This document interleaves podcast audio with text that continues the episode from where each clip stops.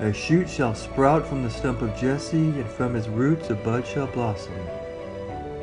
Hello, this is Father Thomas, and welcome to the Sprouting Stump podcast series where we reflect on the readings that come to us from the Mass each day. When we take a little time to let the Spirit come upon us, a bud shall indeed blossom in our hearts, so we might be renewed in spirit and strengthened in faith, as we take this time together to enter into that beautiful word that comes to us from God.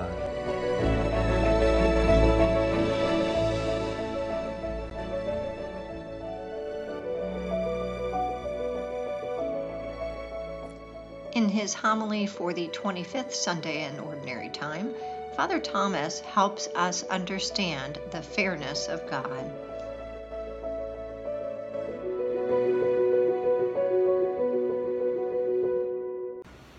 Throughout all of history, every single religion, except for two, has formed their gods in the image of the human person. There's only two faiths that actually recognize that the human person was made in the image and likeness of their God. The Jewish and the Christian religions. Every other one forms a God that's molded after them. The Norse did it. The Aztec did it. The Greeks did it. The Romans did it. Even religions like Buddhists, Confucians, and even the Muslims developed their God after their own image. They wanted God to be like them to allow them to live their life the way they want. They form their God after themselves so that they don't have to deal with the difficulties of a God that does not act like them, behave like them, think like them. And even though we recognize that we were made in God's likeness and image and He was not made in ours, we sometimes still struggle with that difference. Sometimes we want our God remolded after us. That we want Him to behave like us, think like us, and act like us. And if we don't say that's true, then we should have been fine with the gospel today. The gospel seems to be totally unfair. A message that Jesus says, this is how God thinks. And yes, I will give to those who you think do not deserve it as much as you, you believe does deserve it. So let's face it. How many of us, if we were not in that story, if we were not the ones working all day long out in the sun, slaving, and we got X amount, and we saw somebody else who's only been working for an hour or 30 minutes, and they get the same pay, how many of us would say, what a wonderful landowner. I feel so blessed that I worked all day and didn't get any more than somebody who only worked 30 minutes. What were we all doing? We'd be crying, it's not fair. And we do this in all kinds of situations in life. We keep complaining it's not fair. God, why don't you correct this situation? Situations where we might get sick. We still have so much we wanted to do. We cry to God, it's not fair. Situations where maybe somebody that we loved died at an early age. It was a good person, and we cry to God, it's not fair. What about the spouse who loves their wife or their husband with all their heart? They give the best of themselves, and the spouse leaves them for no good reason. And two doors down, you have the abusive spouse who treats their wife or their husband like crud, but the other person stays with them as if they were gold. We cry, God, it's simply not fair. See, God, I try so hard to be healthy and to look good for you. And I'm 50 years old and I look like I'm 70. Now that lady across the street, she smokes and drinks and she's 70 and she looks like she's 40. God, it's not fair. I'm trying to be healthy, but I look at a piece of cake and I gain five pounds, and this person over here eats all they want, and they look great. It's not fair. God, I want to be on the sports team, but I simply do not have the abilities. but I practice, and I strive, and I bust my tail to try and be on the team, and I get cut year after year, and somebody else who doesn't put forth any effort is a star player. God, it's not fair. God, we've been longing for a pastor who's going to have some consistency in our parish. When we finally get one, they act like Father Thomas. God, it's not fair.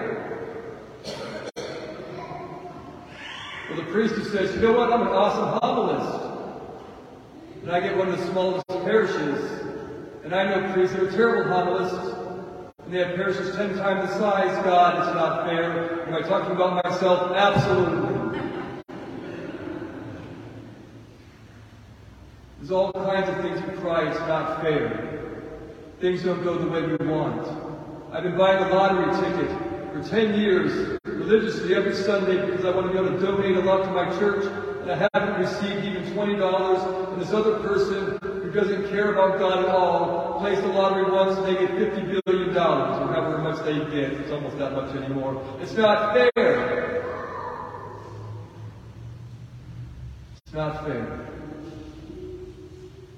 We get so caught up in life not being fair to us, we forget about life not being fair to God. And how many of us cry it's not fair only when life turns against us? Because for all of history, people have been dealing with the unfairness of life. And we don't get upset at God until it becomes unfair to our life. But if we stop to consider how that unfairness works in our favor. If we're crying life is not fair, ask ourselves, is it fair that the God who's done nothing wrong had to suffer, be tortured, and killed for us? Is it fair that the God who is infinite should have everything was born in a manger next to the slop of the pigs? We talk about it not being fair. Is it fair that the God who loves us without reserve has to suffer more for our sins than we do? Is it fair that the God who never stops giving himself to us, even when we give him nothing back? Is that fair? Is it fair that there's some people that live in this world every single day dealing with abuse, violence, poverty, and can glorify God anyways? Will we complain because the heat or the cold is simply not to our satisfaction? And even if we had to deal with the worst of conditions, life might not be fair to us. We start complaining it's not fair, we're actually telling God, why don't you act that I want to act? Why don't you set things right? Because we fail to have that faith that God doesn't care about being fair. He's not concerned about setting a balance. He actually makes things better. Because we start crying that life isn't fair, we need to take this into account. If God were to treat us fairly, we'd all go to hell. If God were to be fair, we'd all be suffering for our sins rather than being forgiven of them. If God was fair, there would be no salvation, heaven, and glory. We think that if life isn't fair and God should do something different. Should ask ourselves, what would the world be like if God were like us and made in our image? If we think it's a mess now, it would be a total mess then. The difference is God has the ability to set things right. We get so caught up in this life being fair, we forget about the unfairness of the life to come. A finite life of difficulty is rewarded by an infinite life of absolute good, beauty, truth, and love. Is that fair? Not at all. Yes, life's not fair. Life sometimes works against us. Bad people get good things, and good people get bad things. It's the oldest problem in the scriptures. When Job cries out, it's not fair. And God says, I know life isn't fair. And you should thank God it's not. Because if life was fair, you wouldn't have me. But my unfairness, I give you all of me. Life's not fair. We should appreciate it. When we think about life being unfair, there's no doubt that life sometimes is unfair. It's unfair that my ears aren't designed where I can hold this goofy microphone that keeps falling off my head. But I want you to think about this. Is it really fair that of all the people in the world, we have been chosen specifically by God to be special members of His body receive the fullness of the outpouring of His blessings and grace that most of the world will never, ever get? No, life is not fair. And we should be grateful every day that it's not.